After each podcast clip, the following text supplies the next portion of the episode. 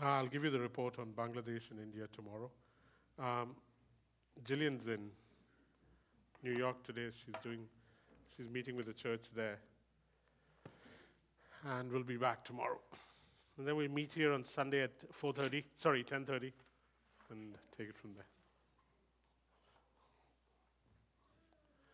Okay, guys, I want to talk about the cross.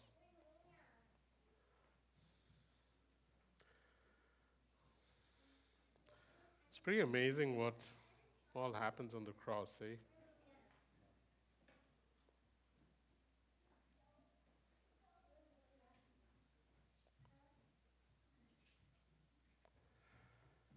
Soon as we think of the cross, the cross necessitated a body. The cross necessitated a finite body, meaning you now needed to have a body to be hung on the cross. You needed to have a back that could be scourged. You needed to have a brow and skull for thorns. You needed nerves that could feel the nails. You needed blood vessels that could rupture.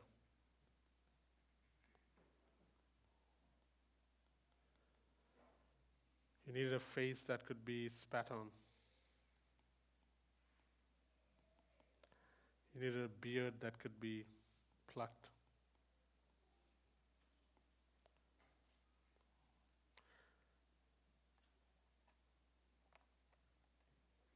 Nothing could have been accomplished without him physically suffering, eh? The cross necessitated a finite body. You can see why Paul has no problems in Romans 12 asking that I, you, we offer our bodies as a living sacrifice. He has no hesitation asking that. Hey, I keep returning. One of the things that we've always tried to drive home in this church, and that um, I'll keep driving home because as new people join, we've got to go back to old truths, is you must speak. You must speak. This body has only one way to communicate in a way that God will understand, the world will understand, the powers will understand, people around you will understand, and that is through our speaking. You must insist on speaking. There's one thing you can decide today, it is that I will speak. Jesus had to put into words things while he was on the cross. It is finished. To your, into your hands I submit my spirit. Woman, here is your son. Son, here is your mother. Women of Jerusalem, why are you weeping? Weep for your children. For a day is coming when you will beg for the mountains to fall upon you so that you can be hidden. Use words to speak. If you, do, uh, you use words for everything. You use words for lament. You use words for complaint. You use words for uh, expressing delight at things working out well. But we do not use enough words to speak about the Christ and express our gratitude to Him. Use words to speak. Your culture does not count. Use words to speak. Can't tell you how important this is, eh? And beg to speak, cry out to speak, shout to speak, fight to speak. Not to speak is to kill the ability of God to do what He wants for you. Let me take it that far, eh? If you do not speak, here are the things that don't happen. One, the powers around you don't hear, the people around you don't hear, you don't hear. Faith does not happen. Faith that does not speak is stillborn.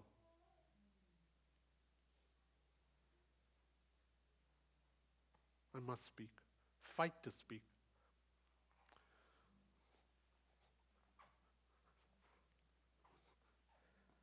The cross necessitated a finite body. And so Paul has no problem saying, hey, can you offer your bodies as a living sacrifice? Can you offer your bodies as a living sacrifice? So, how does that translate for us? Eh? Uh, one of the things uh, uh, Jesus says in John 12 26 is listen, uh, he says, if you want to follow me, come after me. If you want to follow me, come after me. It's a very strange thing. So, it, it means that if you want to follow someone, you have to go after them. Or in this case, Jesus is saying, if you want to follow me, come after me. So there's, a, there's an active action on our part. This following thing doesn't work by itself. If you want to follow me, come after me. Following requires going after. It doesn't matter whether it's someone in the church that you want to follow. It doesn't matter whether it's someone in. i- following does not happen if you don't go after. Elijah does this, Jesus does this, eh? And he, it- it's fascinating how this works. God will very clearly give an invitation. There's no doubt to that invitation. It doesn't matter whether it's to Abraham when he's with his dad in Terah, or whether it is uh, with his dad in um, the Ur of Chaldees, or whether it is Elijah walking past Elisha and throwing his garment on him, or whether it is Jesus walking on the beach and saying, Follow me. He says it, there's an invitation, and then it is completely up to the people whether they go after. Come and follow is impossible without going after. But what happens is when someone asks us to follow, we expect him to now come and pave the way, dig the path, carry us. That is not how it works, guys. That works once you start going after. Till you display a passion to go after, there is no following. And once you display a passion to go after, strange things happen. People come and begin to level the ground for you. The Bible actually says that in Hebrews 12. Level up the ground for people that have weak legs to walk. But there must be a going after. John 12, 26. If you want to follow me, come after me. And then it goes on to say, so that wherever I am, there my servant will be also. That is the living sacrifice part. Wherever I am, there my servant will be also. As in, we don't have a choice. The surrender of my right to myself requires that wherever he is, there my servant will be also. And it happens through people. We want to follow God with God directing us personally and nobody else. It won't happen that way. If Mark wants to follow God, if Jacob wants to follow God, if Don wants to follow God, then Mark, Jacob, and Don will have to begin to think like this that one, I will follow wherever the master goes. Unfortunately, I may not get directions directly from the master, I will get directions from the master's family.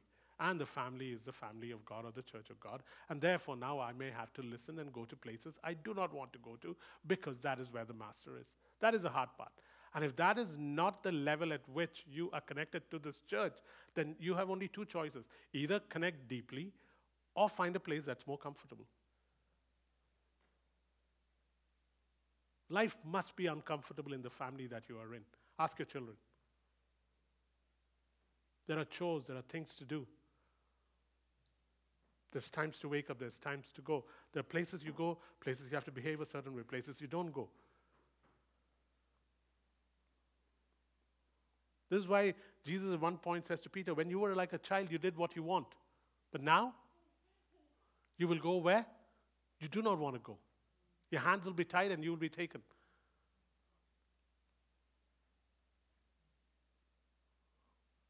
Any questions? Any pushback? Anything you want to say?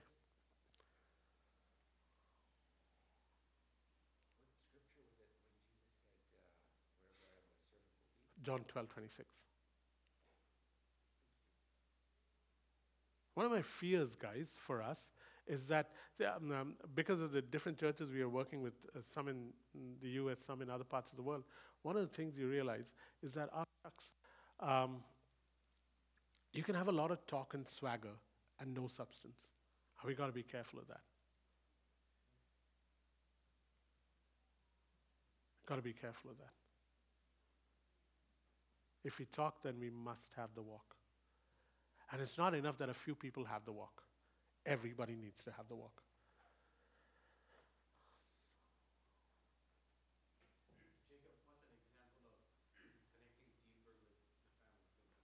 Yeah, connecting deeper with the family would mean um, uh, am I able to trust the family or families that I'm? Uh, uh, we keep saying family or families because you have your own family and then you have a more uh, uh, you have a family that's more primary than your own family, which is the family of God. It's not that your families are unimportant, it is just that you now belong to a family that is more primary than my own family.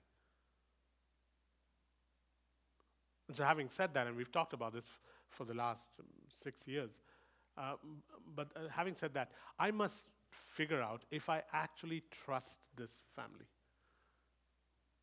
When it comes to um, how do you cultivate a deeper relationship, deeper relationships are based on trust. Deeper relationships are based on dependency. Deeper relationships are based on mm, Kennedy's famous line, What can I do for the family than what the family can do for me? He used uh, country. Um, deeper relationships are based on uh, getting hurt and recovering and not being so sensitive that you now have to pack up and leave.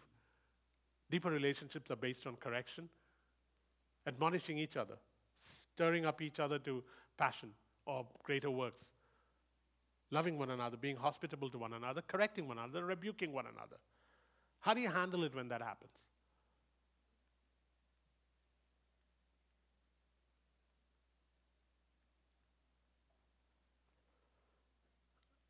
And our choices are very simple. Either we cultivate this, or if it is not possible to cultivate, we need to find a place where this can be cultivated. This may not be the right fit for everybody. So I would suggest to you that it is. Because that's what we want to raise. Eh? We're, not, we- we're not raising church. We're raising a people of God who have the presence of God. And, yeah. Any questions? Any pushback?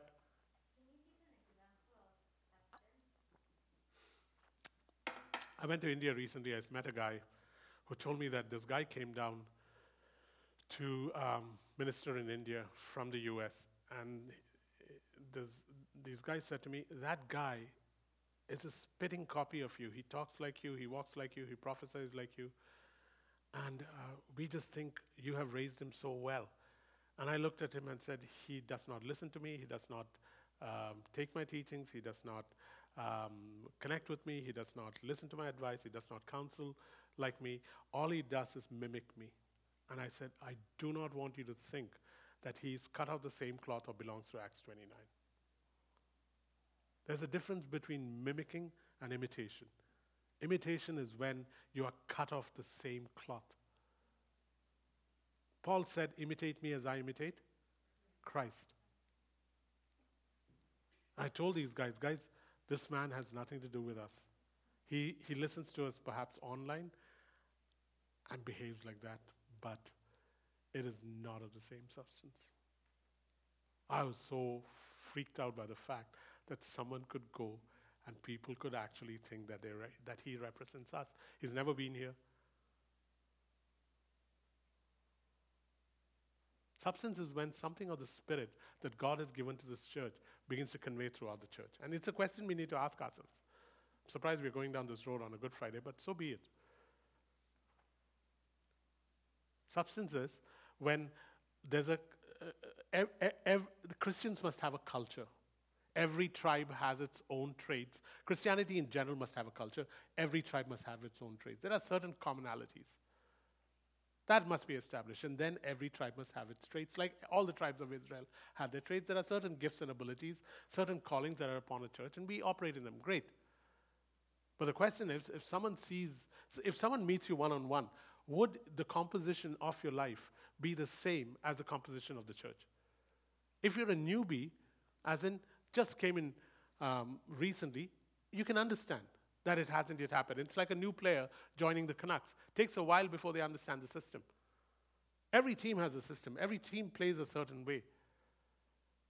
And so that's okay. But if you're not a newbie, as in if you've been here for more than six months, then there should be something about you, about your composition, that is the same as the rest of the body or the family that you belong to. What are some of the common things in this church? What are some of the common things in this church? An ease of worship, would you say? Let's just look at it, eh? Gosh, Lord, where are you going? Let's look at it. Is there an ease of worship? These are some of the things I'd put down. If I'm wrong, correct me.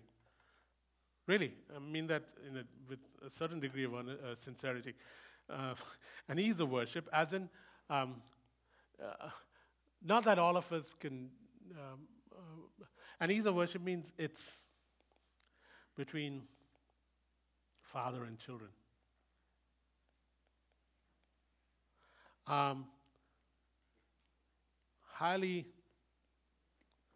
informal, casual, disorganized, and orderly. Uh, very prophetic. Mission to nations across the globe.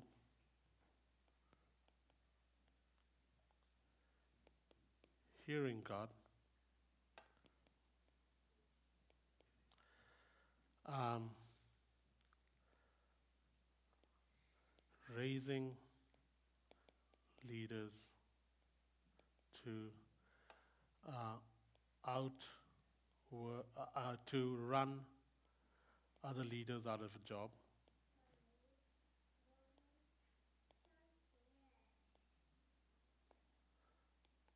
Freedom to ask questions, dance, jump around. Highly flexible. Anything else you want to add to this list? Sonship. Fathers and sons, and sonship. I Actually, believe that healing is ours as bread is to children. Doing things out of rest.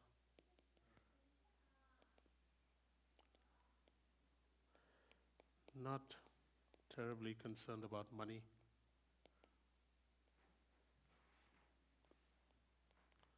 Anything else, guys? Covenant membership, as in, it's not a it's not a become a member by signing something. It's far deeper than that. Anything else?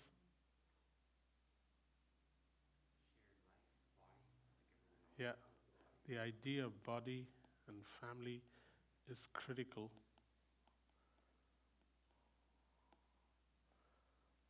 Would you, would you find this? And we're not raising a church, we're not raising a community, we're raising a family. Nothing short of it, eh?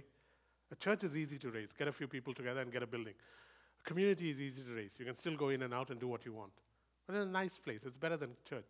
But a family is very messy and it's not fun because now there's roles, there's uh, things to do, things to learn.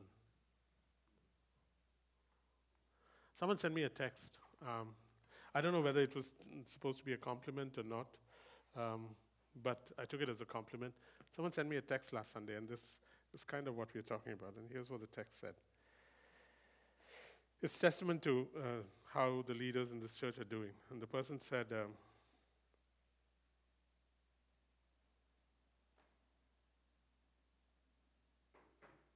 Shoot, where is it? And you want to find it, it's not there. But it was, a f- it was.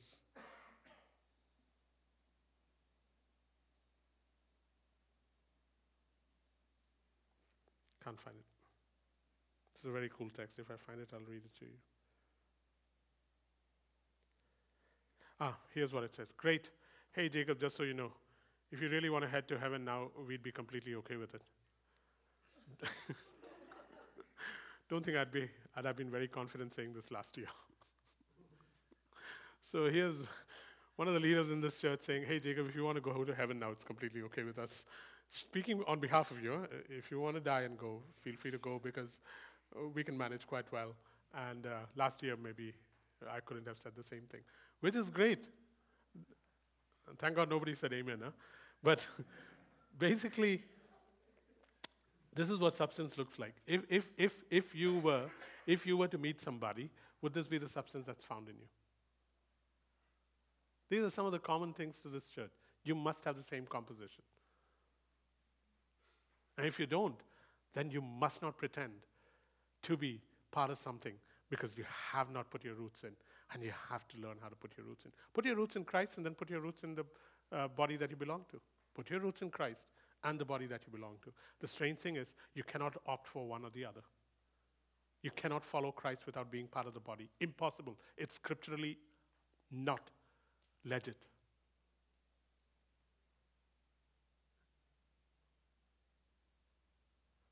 It is not possible to follow Christ without being part of the body of Christ.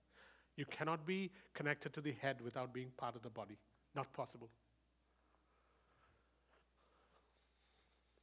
Any questions?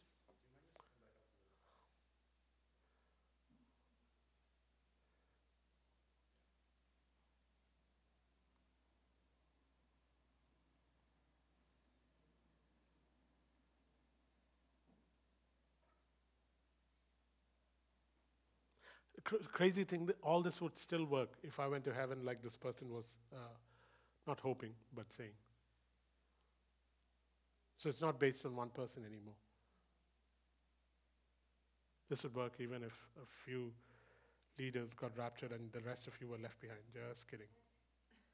Yeah.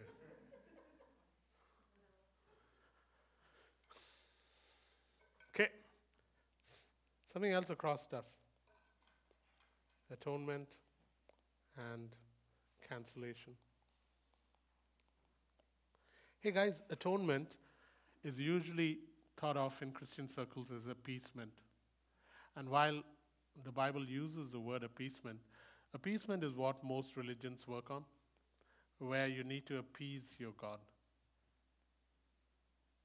Uh, where you where you give sacrifices, you do things to appease an angry God. I would suggest to you atonement is not appeasement, atonement is justice, where God, in His justice, requires that sins be atoned for. God, in His holiness and justice, or in His righteousness, in His righteousness and justice, and both come from the same Greek word, uh, Hebrew word, sidkenu, requires that sins be atoned or covered we must not think along the lines of appeasement. Jacob in the Old Testament thought in, the, thought in terms of appeasement. Esau is coming. He's angry with me. I've got to appease him. I've got to send him gifts. I've got to send gifts ahead of me. Hopefully, he'll spare my life. The prodigal son thinks appeasement. I've left my father. I've taken away his money. I better go back. I'll tell him I'll come in as a servant. Let me appease him. Appeasement is, is a religious human idea. I'm not saying that appeasement is not a term used in the Bible, but I'm saying when you think of atonement, you've got to think not, I've got to somehow satisfy the wrath of an angry God. Because it doesn't fit with the nature of a father. Got to shift from that, eh? Appeasement always brings up guilt. We think in terms of atonement, as in someone has to atone or cover what has happened, and someone has atoned and covered. Cancellation. There's a debt that you owed that has been canceled. You do not need to pay it. And if you don't have to pay it, the tormentors cannot come after you. Matthew 18, 34 talks about a servant who had to pay, and when he did not pay, he was thrown into prison where the tormentors had a field day with him because he hadn't paid. Cancellation of debts means I do not have to be tormented by guilt, by condemnation, by the demonic. That's why it's uh, go cancel things that you think are handwritten against you every day because it's already done, but you can appropriate it today for the things that you think need to be conversed with with God. But know that when you get up, you get up with your debts canceled. I remember this um, family that had paid for my tuition and um, other things, and I owed them, and they would write down the list of what I had to return to them on a piece of paper and ran into thousands of dollars. And then one day they called me and uh, had uh, coffee and cookies and stuff like that, all kind of German cooking. And they had it all spread before me, and I was wondering why. And they said, We just uh, wanted to have a party. I said, Why? They said, Look at this paper. And I had been paying it off. And I had paid off the last 5,000 and I did not even know it. But they were celebrating because I had paid off all my debts. And there was some 2,000 or something left. They just forgave it. And we had this party where all my debts were canceled. And they actually said, Jacob, can we burn this paper? And we burnt it up. This was 20, 24 years ago or something. The point being this that at the end of the day, there is nothing outstanding against me. I stand here before you with nothing outstanding against me. There's a cancellation of debts. Therefore, the tormentor cannot have me at will. Therefore, my debtors cannot pursue me. There is a freedom or a ransoming from hell that Psalm 103 talks about. That is very real. He ransoms my soul from hell. As in, I'm free from the tormentor. I can get into his clutches again, but there is always freedom from the tormentor. Andy Stanley put, uh, we won't go there yet.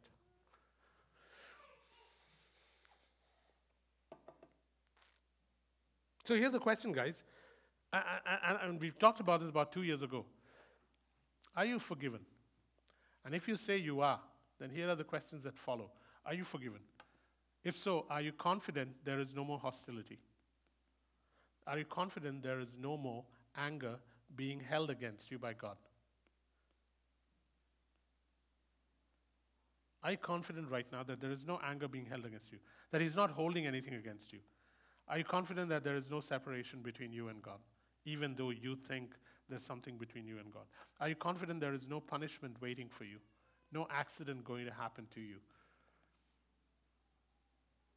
Are you confident that no sin of yours is presently remembered?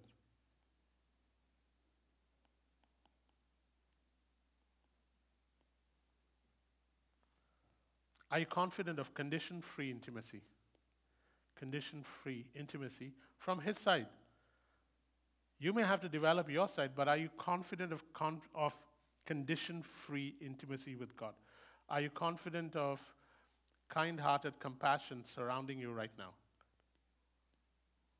Fills your years with good days and surrounds you with loving kindness, kind hearted compassion. Are you a recipient of it right now? Do you know that you have boldness of entry into His presence, like children do into their dad's study?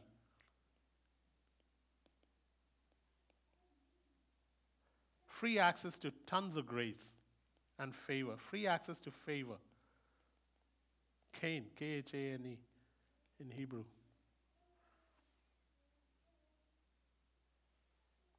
If this is how you think, then you are a forgiven people.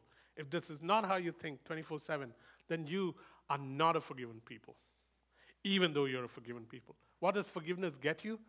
Forgiveness does not get you a clean slate. Forgiveness does not free you from condemnation or guilt. More than anything else, forgiveness gets you God. Forgiveness gets you God. You get to have God as a companion forever. And when you have God, all those other things happen. Forgiveness is not about a clean slate. That's an Old Testament way of functioning. Forgiveness gets me a clean slate with God. Therefore, now that I have a clean slate with God, perhaps life will work out. Nope. Forgiveness gets you God. God gets you the rest.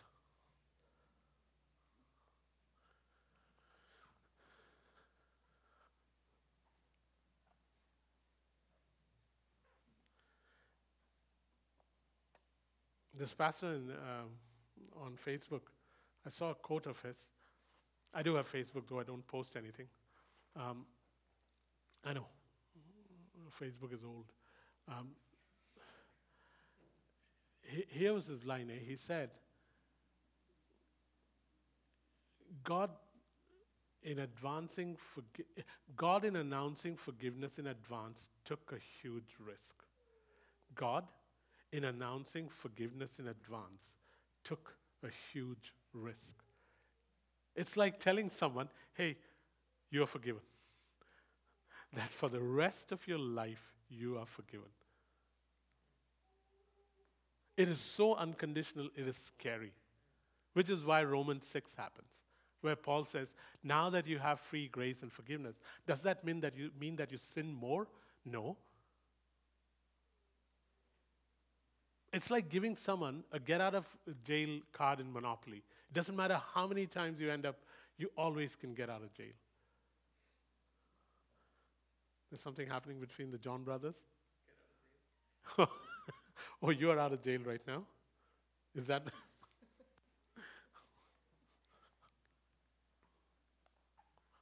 yeah, you could use coming to church as a get out of jail card. Sorry, I'm, thank God this is not being recorded. Another thing that was launched on the cross um, kingdom. Kingdom. The kingdom was launched. The kingdom, the cross launches the kingdom. Cross launches kingdom.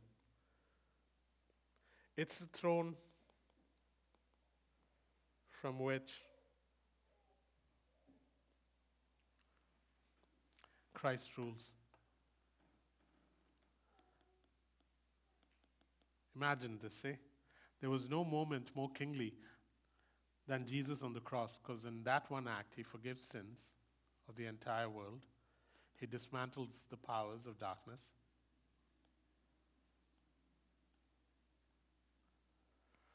And establishes the kingdom. Establishes priests and kings. One act. Now, how does he do it? He does it through a humiliating, a humiliated king dying on a cross. That's how he does it.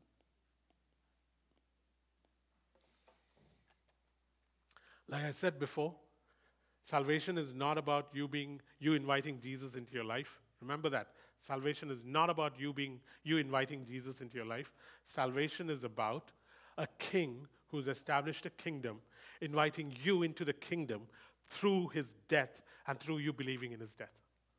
Salvation is not, oh, Jesus, I invite you into my life. That sounds like it was your action that made it happen. That's not what he says. He says, unless you be born again, you cannot enter the kingdom. He establishes a kingdom. And he says, You're not the one inviting me, I am inviting you. I've created a kingdom, I'm inviting you. You want to join this kingdom? There's only one way to join this kingdom it is through the death of the king and your belief that he died for you and that this king now reigns. He is inviting you, you're not inviting him.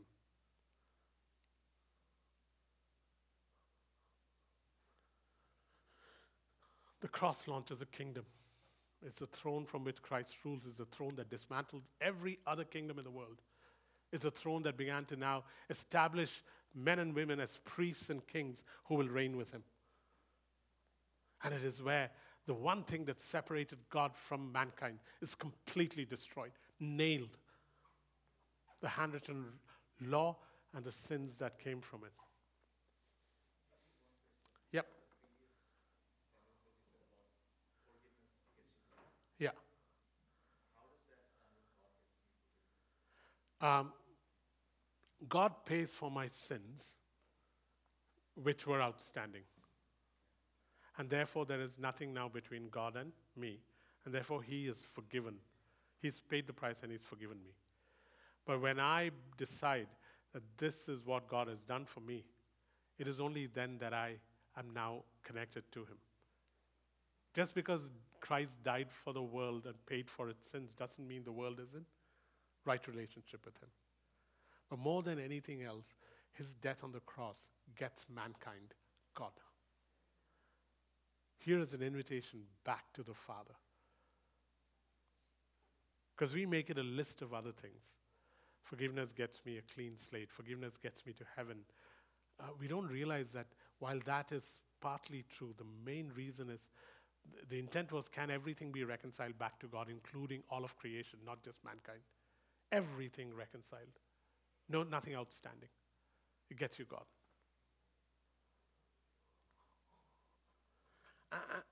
And treasure that, eh? The most supernatural thing that happens is God begins to live in you.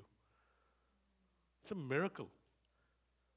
The creator of the universe, it's a miracle. The creator of the universe lives in you, in you, in you. He lives in you.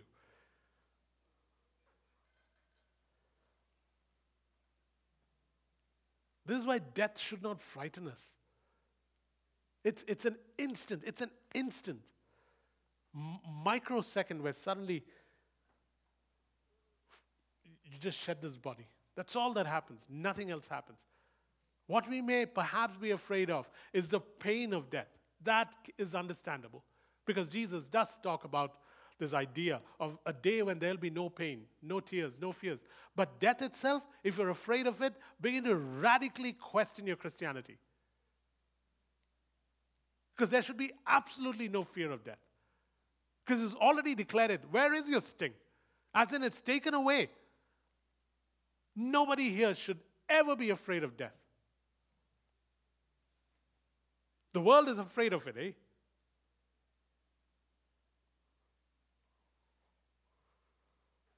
The uh, scriptures talk about it that he uses death as a means of enslavement, the, the, the, the, devil. And Christ came to break that fear of death forever. Don't be afraid of dying.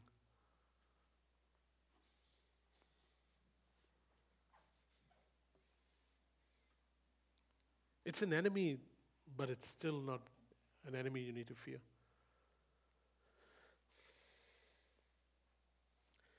Unconditional love, the cross guarantees unconditional inseparability.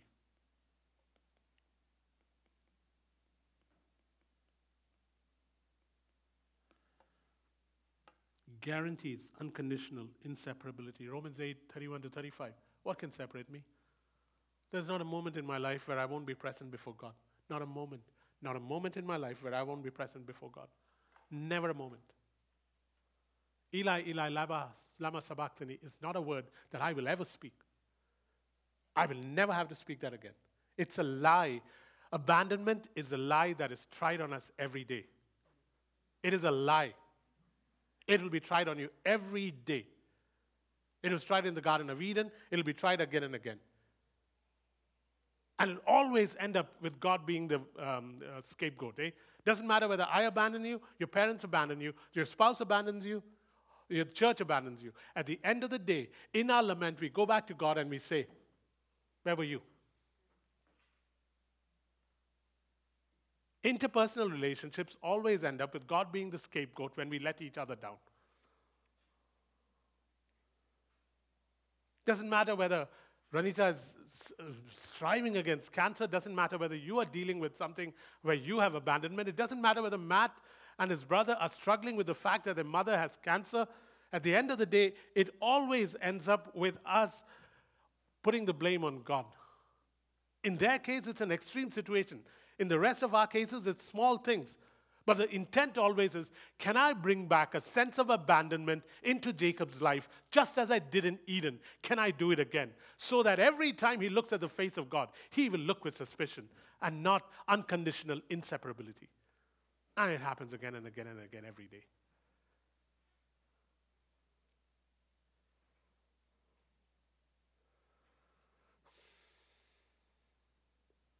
Happens to me, happens to you. Let's not pretend it doesn't happen to us. It's an old trick. And yet, sometimes it's good to have a cross in your house. Not to bow before it, but to just remember that abandonment is forever undone. That in having that cross, every time you look at it, it's a guarantee of inseparability a guarantee of inseparability.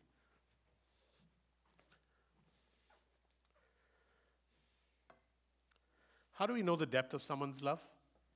How do we know the depth of someone's love? One, what did it cost them? What did it cost? Let's, them, him, her, what did it cost them? Two, how little did we deserve it? How little did we deserve it? Three, what benefits did we receive?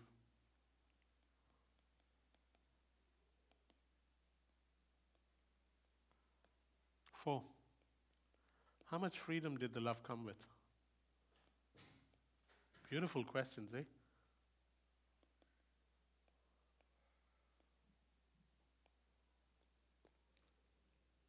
Five, did the person have the choice to not do it? Have the freedom to walk away? How do we know someone's love? How much did it cost them? How much did it cost him? How, how much did I deserve it? What are the benefits I received because of this act of love? How much freedom did the love come with? Is it making me beholden? Is it making me obliged? Is it making me a prisoner? Is it controlling? Did the person have the freedom to walk away?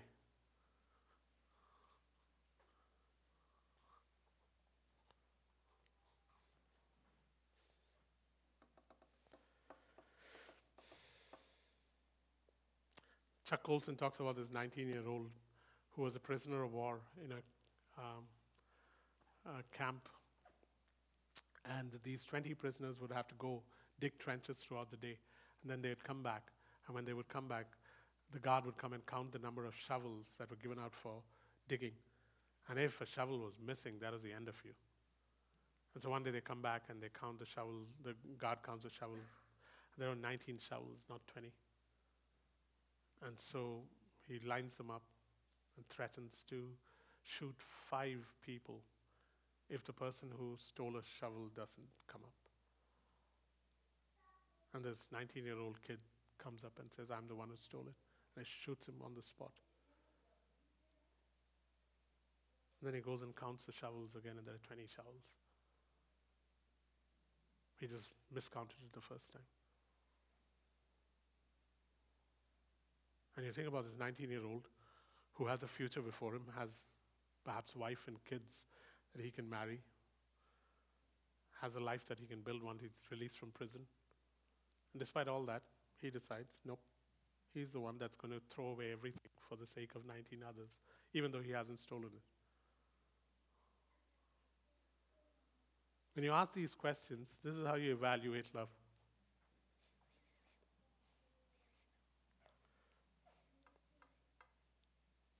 Everything about the cross is self giving. Self giving.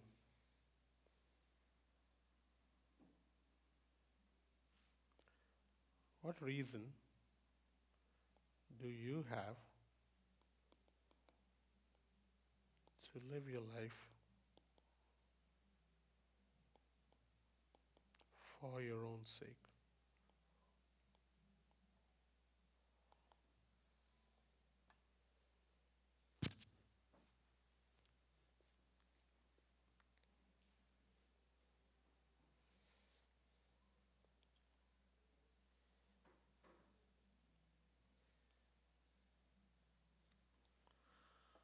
Selah. Powers were dismantled on the cross.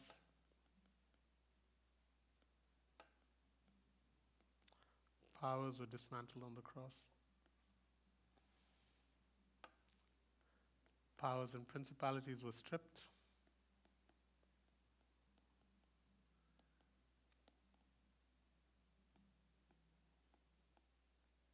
They were exposed. They were paraded. The more you reflect on this, sometimes it's worth watching Chronicles of Narnia. Watch how the powers dance as Aslan is placed on the rock slab. Watch how they begin to rejoice at the fact that Aslan is finally killed. And then watch the fear that begins to grip them as they find the slab cracking and Aslan missing. Watch Aslan return in his splendor. Watch the dismantling of powers. Watch spears and swords being broken. Watch them being paraded in the triumphant procession of Christ as prisoners.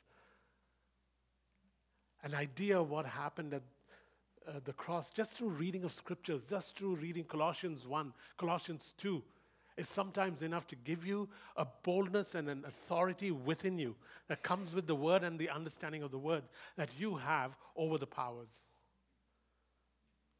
Two things that are necessary for Christians, eh? Righteousness so that you can be you can walk free, and then the understanding of authority so that you can set others free. Any questions before we go to the last one?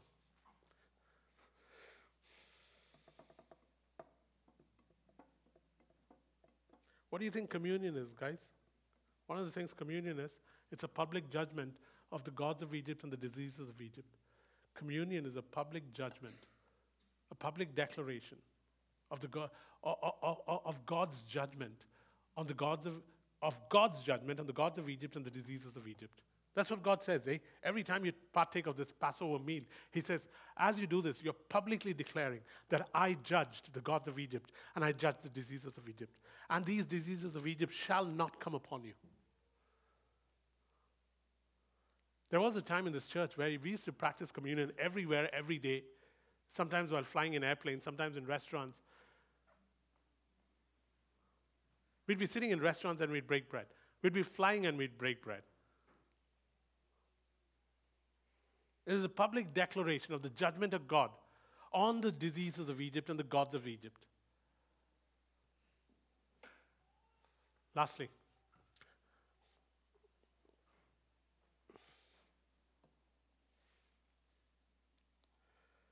cross launches proclamation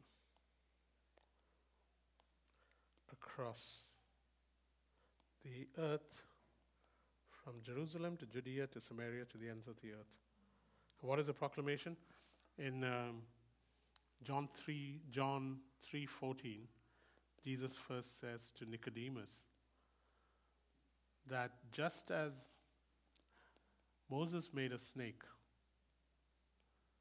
and lifted it up in the desert, so the Son of Man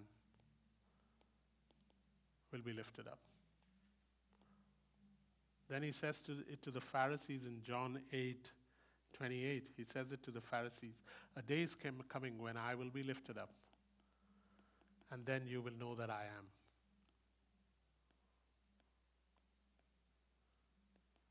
And then he says it in John 12 26.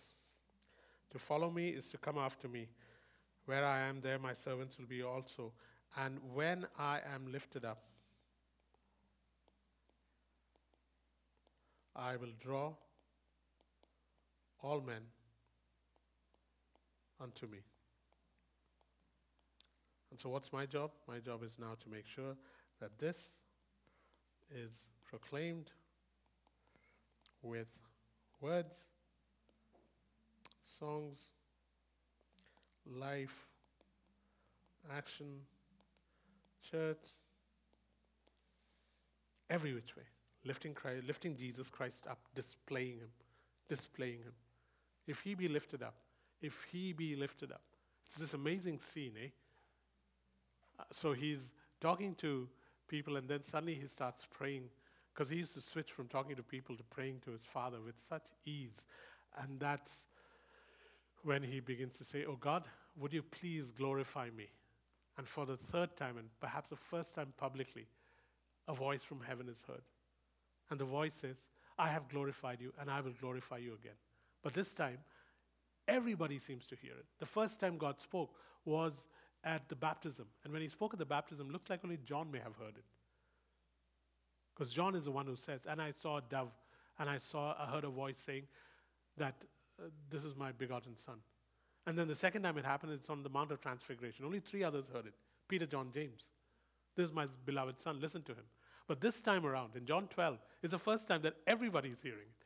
Everybody who's here there hears it. Some think it's thunder, some think it's an angel. But some actually hear the voice of majesty from on high. That I have glorified it and I will glorify it again. And what is Jesus saying? Jesus saying, hey, Father.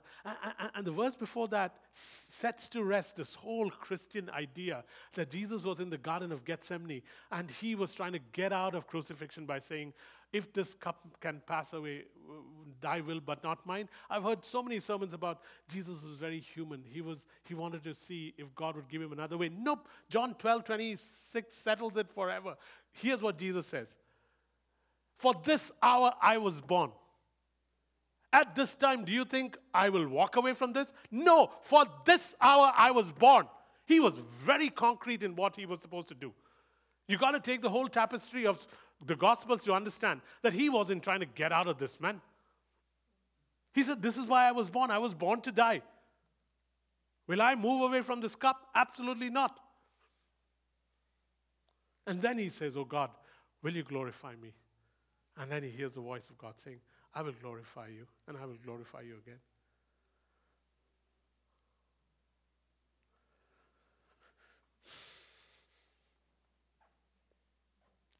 Lift him up, guys. Through your words, through your words, please don't forget words. Use words. Please don't forget words. Guys, on one hand, we'll be held accountable for every word we speak. On the other hand, we'll also be held accountable for every word we did not speak. Use words. I beg you.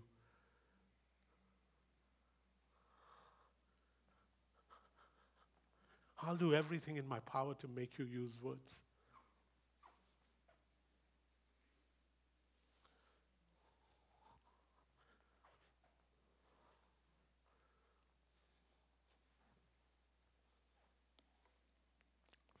It is finished. It is finished. It's your turn to say as we. Sorry, go ahead. Sorry, I was, I was using words and I was, I was thinking, oh, that's, that's Jacob's joke. He's telling us the circle's finished. I thought it was, I thought it was being funny. Okay, uh, I will use that at the end. but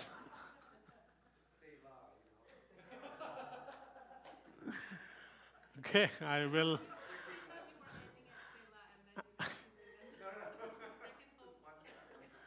It is finished. Um, as we partake in communion, go down. You should go down the line of "I am done." I am undone.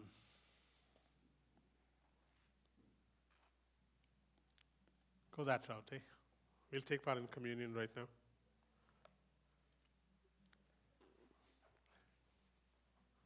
Do it on your own. Eat it on your own. We won't, we won't eat and drink together. Do it on your own. But remember, as we take part in communion, it is finished. What you're saying is, I am done. I am. Remember the question we always ask? Whose am I? What's the answer? First answer is, I am not my own. Till you give up ownership, you can't be anybody else's.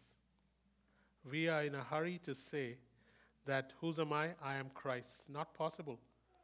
The scriptures say that you have to first go here before you can go here. Whose am I? I am not my own. Till you go there, you cannot go to I am Christ. And then, as soon as you say I am Christ, you also now have the option of saying, I am yours. As in, I'm yours, I'm yours. Those are options we have. Don't go here if you don't want to, but you cannot go here if you don't go here. This has to be one, this has to be two. The third option is entirely up to you. But if you say it, you got to mean it because it will be demanded of you. But don't say it if you don't mean it. You might need more time. That's completely okay. Whose am I? I, I am not my own. Whose am I? Now that I'm not my own, I am Christ. Whose am I? Now that I'm not my own and I am Christ, I also belong to you. But don't go to the third one because it's a hard place to go to. Because the moment you say that, you give up your right to yourself. It's one thing to give up your right, it's another thing to give up your right to Him.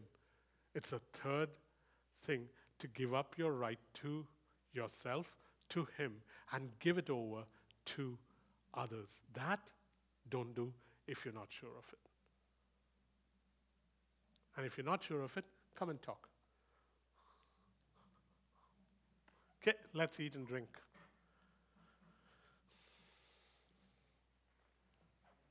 We meet here Sunday 10:30.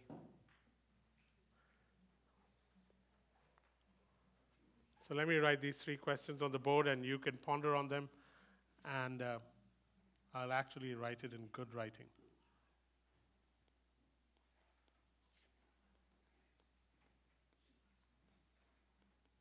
Thanks.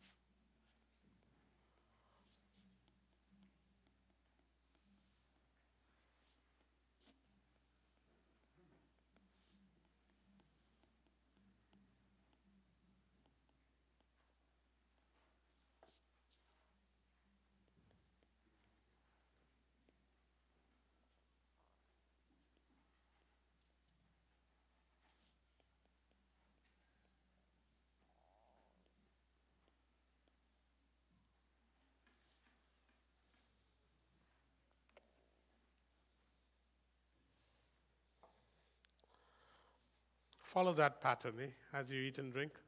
Just ponder on it for a little while. No, I don't. Let me just quote from scripture and then take your own time before you eat and drink, and then we leave in four or five minutes once you're done. On the night, Jesus, that you were betrayed, which would have been last night if we follow things chronologically. Last night, before you knew you were going to be betrayed, before you were going to go to Gethsemane and uh, pray for a while, and then they would come and take you like they would take a common criminal. On the night you were betrayed, you took bread while you were sitting with the twelve, and perhaps a few others in, the up, in, in that room. And you took bread and you gave thanks, as you often did. You never did anything without thanking your Father, because you were always aware of where things came from. And so, having thanked your Father, you broke it and this wasn't something new, it was what they would always do at a Passover. And you broke it. You broke it and you said, This is my body. Little did they know what you meant. We know so much more now. This is my body which is broken for you. So I thank you that I wear the helmet of salvation instead of a thorn of crowns.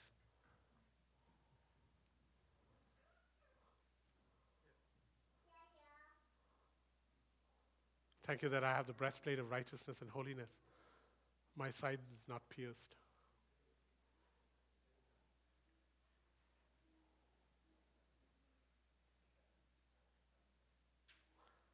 So we want to answer these questions before we eat it, but let me go to the cup too, so that then we can eat and drink in our own sweet time, oh God. The same manner after supper, you took the cup, Jesus. I believe there used to be four cups or five, I'm not too sure. But, anyways, you took the cup and again, you gave thanks.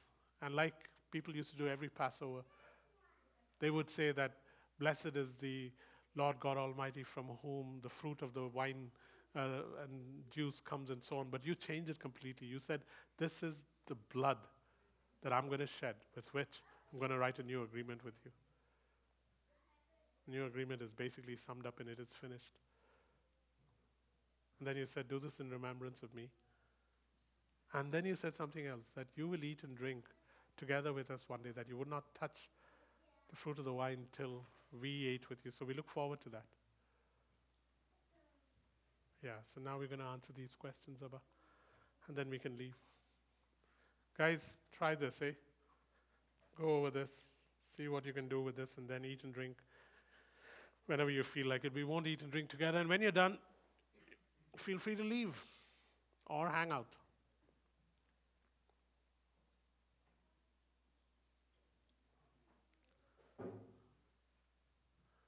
Let your children eat. They don't understand, but they can eat.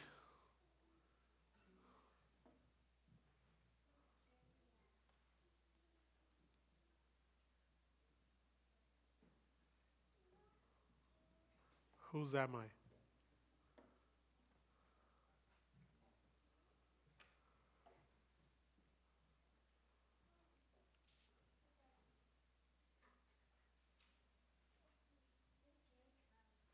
I am not my own.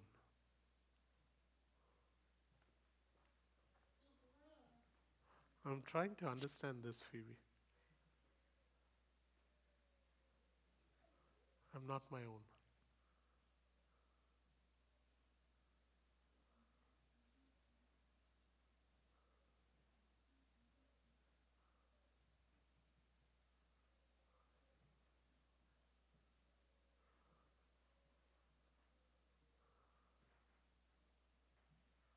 I have been bought with a price.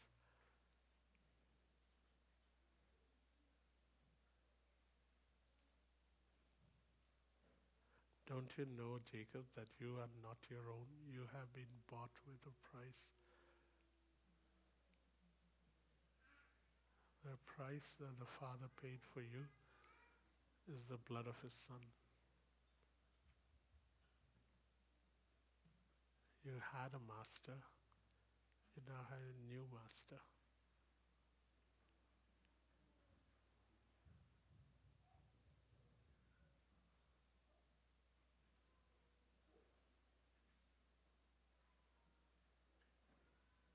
You have a new owner.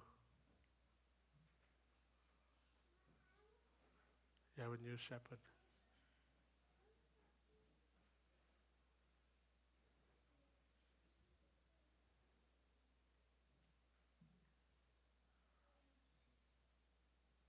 You belong to somebody else who loves you and actually laid down his physical life for you.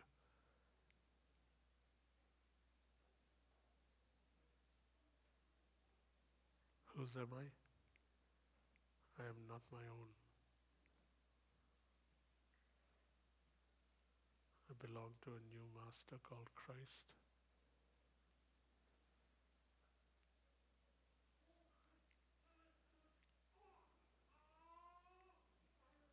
Can either walk away or you can serve.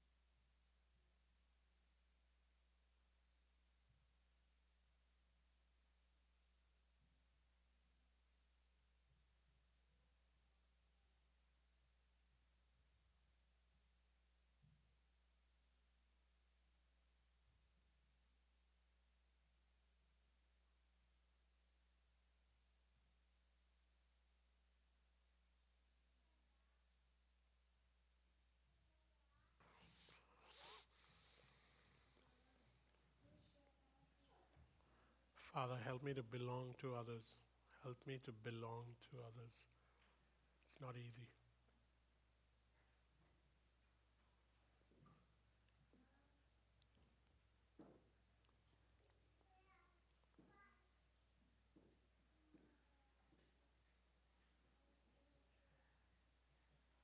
To belong to others, not as a brother, not as a sister, not as a pastor, not as a friend, to belong to others as a servant. That is what you're asking. You're not saying belong to others as a father, mother, pastor, counselor, brother, sister, friend. You're saying, can you belong to others as a servant? That's what you're saying.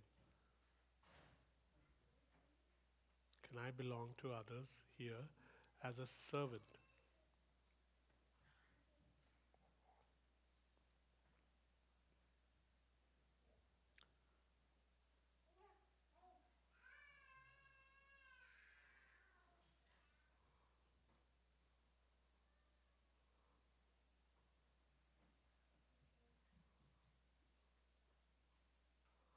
As we leave, Father, we want to be done with this life that we have lived.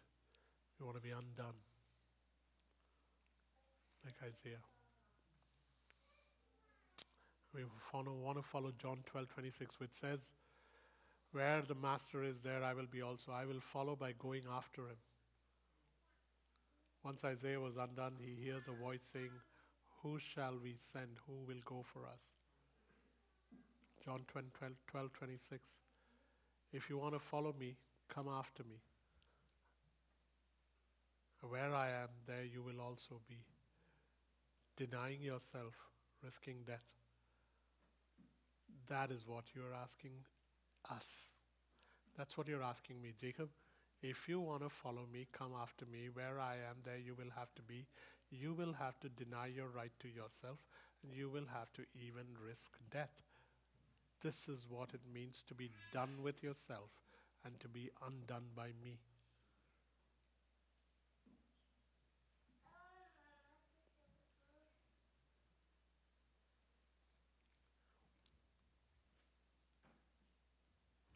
To this we drink, O God. To this I drink. To this we drink.